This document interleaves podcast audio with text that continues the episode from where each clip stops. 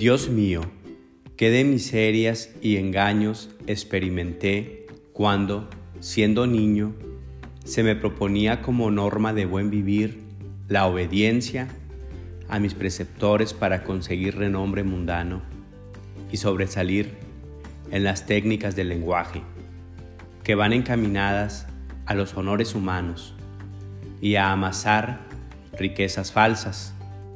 Con esta finalidad me mandaron a la escuela a estudiar las letras, de cuya importancia no tenía yo, pobre infeliz, ni la más remota idea.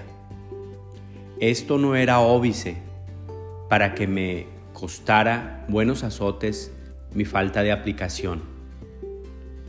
Esta actitud rigurosa gozaba del apoyo de los adultos y eran muchos los niños que antes de nosotros, siguiendo este tenor de vida, habían desbrozado estos caminos deplorables por los que se nos obliga a pasar multiplicando de este modo el trabajo y el dolor de los hijos de Adán.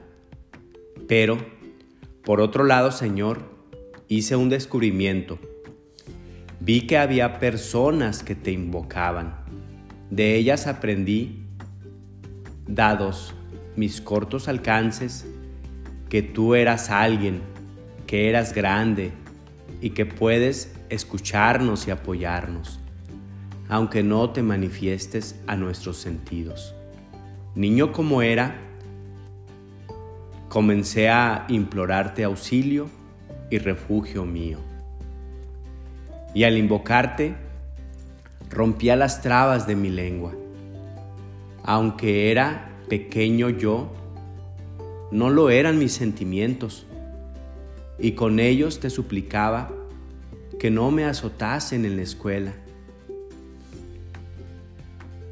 Y cuando no me oías, porque no era oportuno atender a mis simplezas, las personas mayores e incluso mis padres, que no querían que me ocurriera nada malo, se reían de mis azotes, que ante mí se presentaban como un mal terrible y duro.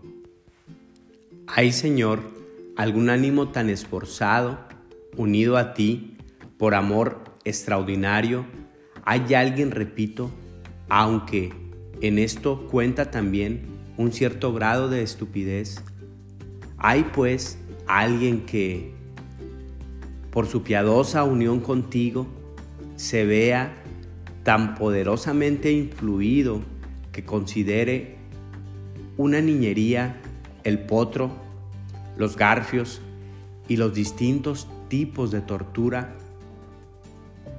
en evitación de los cuales se te ofrecen plegarias desde todas las partes del mundo, con el miedo a flor de piel, y que se ríe de todo este tipo de torturas, aún amando a quienes sufren tan atroces dolores, como se reían nuestros padres de los castigos que los maestros imponían a los niños.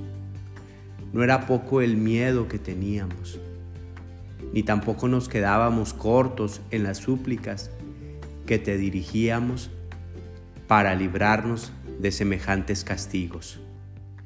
Sin embargo, pecábamos por escribir, leer o pensar en las letras por debajo de lo que exigía de nosotros.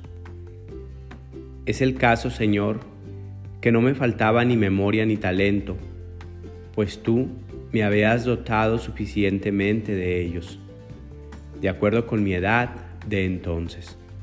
Pero me gustaba jugar y me castigaban por esto precisamente aquellos que hacían lo mismo que yo.